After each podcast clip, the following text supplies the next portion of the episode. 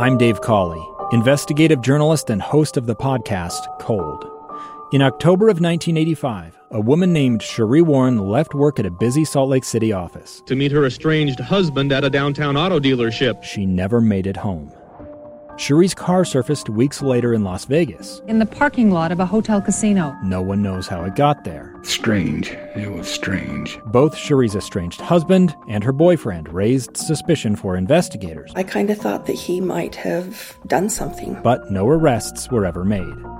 In Cold Season 3, we dig into double lives, make new connections in the case, and examine the difficulty raised by reasonable doubt. We want answers just as much as anyone else. They have creeps like that now, too, so nothing's changed.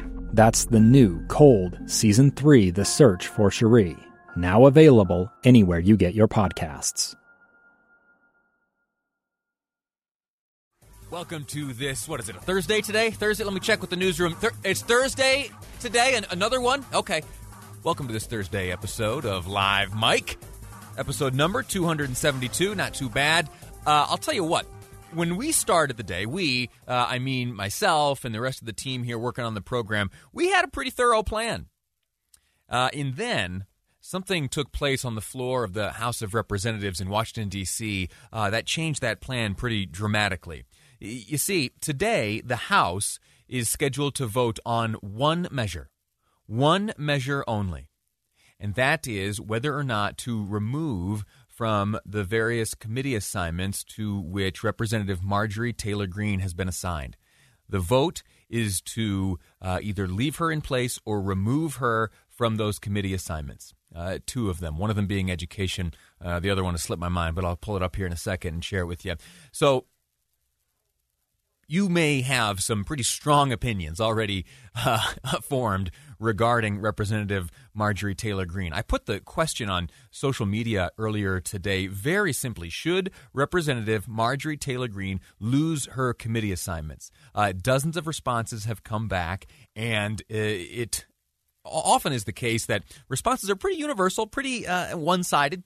Today, though, uh, all over the place. People saying that yes, yes, yes, she ought to be removed from her committee assignments. Some going as far as to call for her removal from Congress itself. And then others saying, no, no, no, no, not at all. She was voted into office by the voters in, the, I think, the fourth district in Georgia and it is a decision that they made. And the accusations against her are all, for the most part, uh, comments and positions that she held or at least communicated to some extent prior to her election. So if voters in Georgia's 4th congressional district had a problem with anything she said, well, they had a number of opportunities to respond accordingly at the ballot box. And yet, it is that today we now have, as a sworn in member of Congress, uh, Republican Marjorie Taylor Greene. Now, I said that the plans for today had been upended dramatically. Well, that's because in the initial debate over whether or not members of the House would uh, move to uh, remove Representative Taylor Greene's committee assignments or not, the representative herself took to the floor. Now, she spent about 10 minutes talking. I don't have the time to share her complete remarks with you right now, but what I want to do is walk through her response to a few of the specific uh, allegations and some of the specific comments that she has made and some of the uh, beliefs which she has communicated uh, in the past. Uh, three off the bat. Number one, uh, QAnon. QAnon, not a topic that comes up on this program too often, uh, and it's because, uh, to me, it strikes of conspiracy nonsense. Uh, maybe I'm wrong. Uh, you can set me straight in the text line, 57500. Uh, Representative Marjorie Taylor Greene has received much criticism for her belief in QAnon.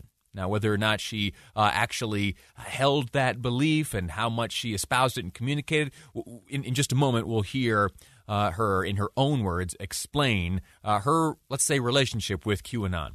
And then there were some accusations against her of her denial uh, of certain school shootings and some of her treatment of those survivors of various school shootings around our country. She addresses those.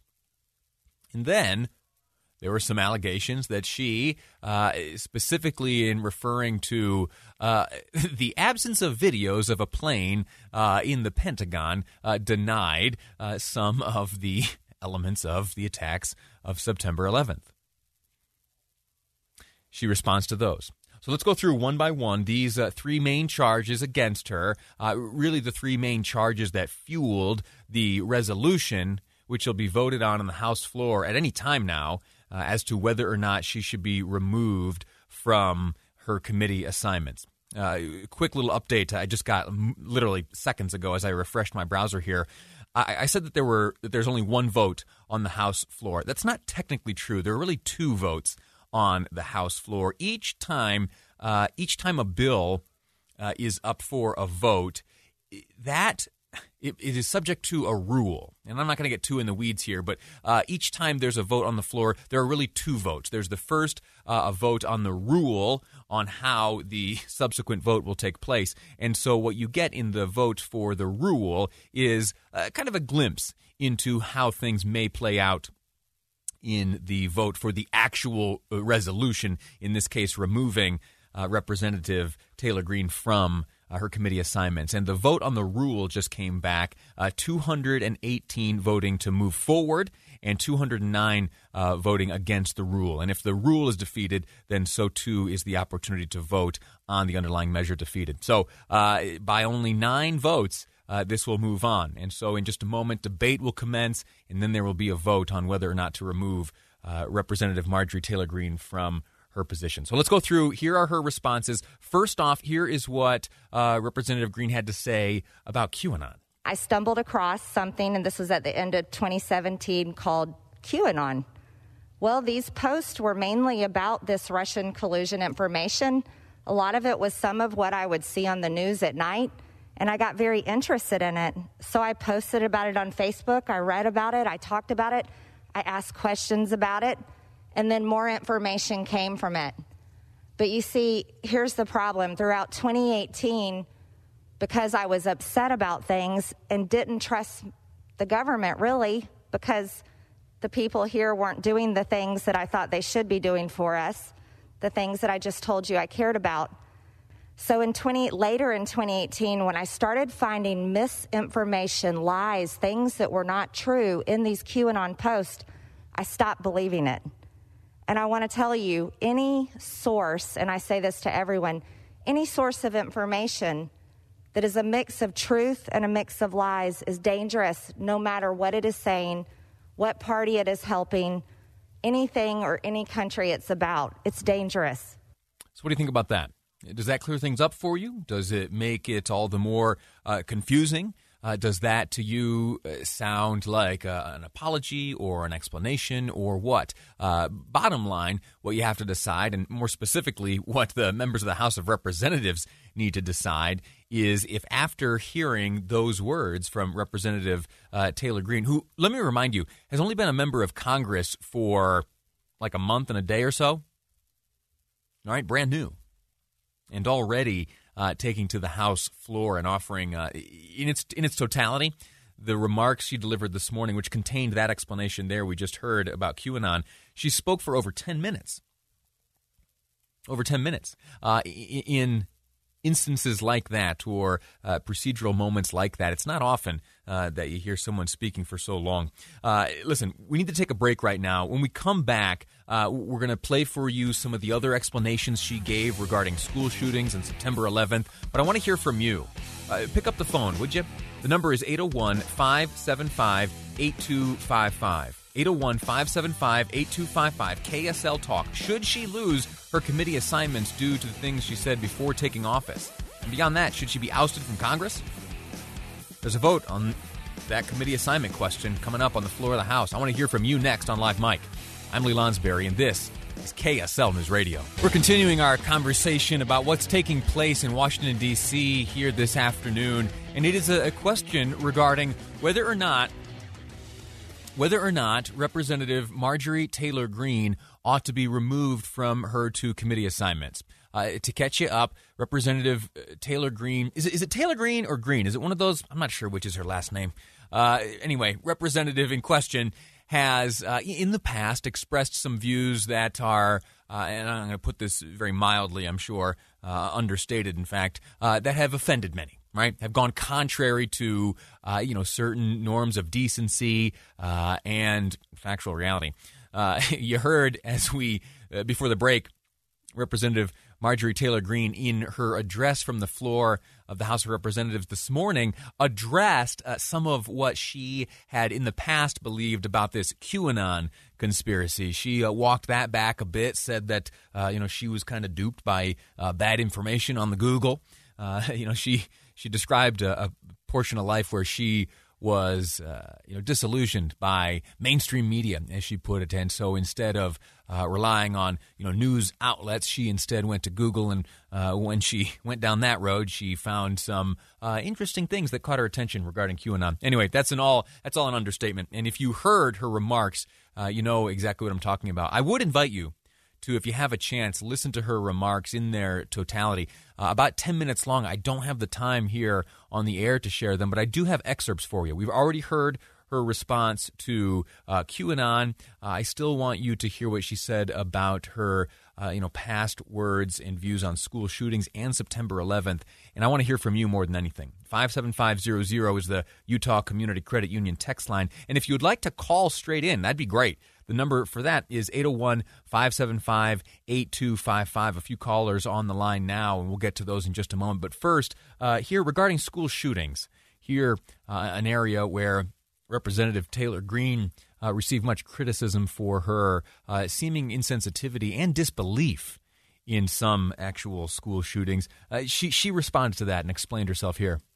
You see, school shootings are absolutely real. And every child that is lost, those families mourn it. I understand how terrible it is because when I was 16 years old in 11th grade, my school was a gun free school zone, and one of my schoolmates brought guns to school and took our entire school hostage. And that happened right down the hall from my classroom. I know the fear that David Hogg had that day. I know the fear that these kids have. And this is why, and I say this sincerely with all my heart, because I love our kids, every single one of your children, all of our children. I truly believe that children at school should never be left unprotected. I believe they should be just as protected as we were with 30,000 National Guardsmen. Our children are our future, and they're our most precious resource. Does that sew things up for you? Really the person and the people who need to make that decision, who need to hear those words and decide whether or not it changes their view or informs their view, are the members of the House of Representatives who, uh, in just a short amount of time here, will be on the floor of the House casting a vote as to whether or not uh, this member of Congress, Marjorie Taylor Greene, will be removed from certain standing committee assignments, two of them, uh, as a matter of fact. Anyway, I'd like to. Oh, I'm sorry. There's one left. Uh, you heard there was uh, there was a comment made by Representative Greene some time ago regarding September 11th, and what it seemed to do was communicate uh, a measure of skepticism. Uh, specifically, skeptical about the attacks of that day, uh, due in part to her view that, uh, well, why don't you ever see photographs of a plane into the Pentagon? You, you, can interpret that how you will, but she addressed she addressed uh, this idea of you know September 11th denial here very briefly. I also want to tell you 9/11 absolutely happened. I remember that day crying all day long watching it on the news. And it's a tragedy for anyone to say it didn't happen. And so that I definitely want to tell you, I do not believe that it's fake. We're going to get to phone calls here in just a moment, but uh, imagine, imagine the scenario. Imagine the, the life you live and the, uh, the the scenario in which you find yourself on the floor of the House of Representatives, one month after being sworn into office, having to assert your belief that September 11th actually happened, and having to do so for uh, maybe your, your own political future. Imagine that. That's the situation in which she finds herself. And, and I highlight that uh, and bring up the like surreal reality uh, that is her circumstance, not as any uh, political commentary or anything, but just imagine the absurdity of life for some folks that uh, find themselves in situations like that. All right, uh, let's go to the phones here real quickly. We'll move through here. I'll share a few of my thoughts before we go to break. First off, it's uh, Tamara calling from Sandy. Uh, Tamara, welcome to the program. Hi, Uh, imagine saying once you're in Congress right away, you're filing impeachment articles against President Joe Biden. This woman, I don't believe a word she's saying. She, how do you think that she got elected in her district? By talking this stuff to these people right up to the election. So, no, I don't believe that she had a change of heart and all of a sudden, gee, all this stuff I believed isn't true. Come on, let's get real here. I mean, this is ridiculous in my estimation. Mm. Uh, fair enough. I, I will point out that while yes, this Marjorie Taylor Greene, she is the representative who, on uh, President Joe Biden's second day in office, did file multiple articles of impeachment. Those, uh, you know, with Democrats controlling the House, will go nowhere. But the the message was communicated on her part. That move uh, has nothing to do with the reason she uh, right now is facing questions as to whether or not she will continue in her various committee assignments. Uh, you feel what you will about that. It's not that issue specifically that has uh, at least the Democrats behind this uh, committee removal effort. Uh, worked up. real quickly, Kristen from Salt Lake City. Kristen, welcome to the program. Tell me what you think about this whole deal. Hi, Lee. Thanks for taking my call. Um, so I I've wrestled with this a bit. I understand the slippery slope concern where political parties can start interfering with committee assignments based on who's in power at the time. But I see the the big difference here being that uh, that they are not moving to remove. They're not looking to remove her from Congress. They're looking to remove her from a committee assignment that has real national implications. And if the line isn't drawn somewhere, then the line doesn't exist. And I think an open call for politically motivated violence is that line.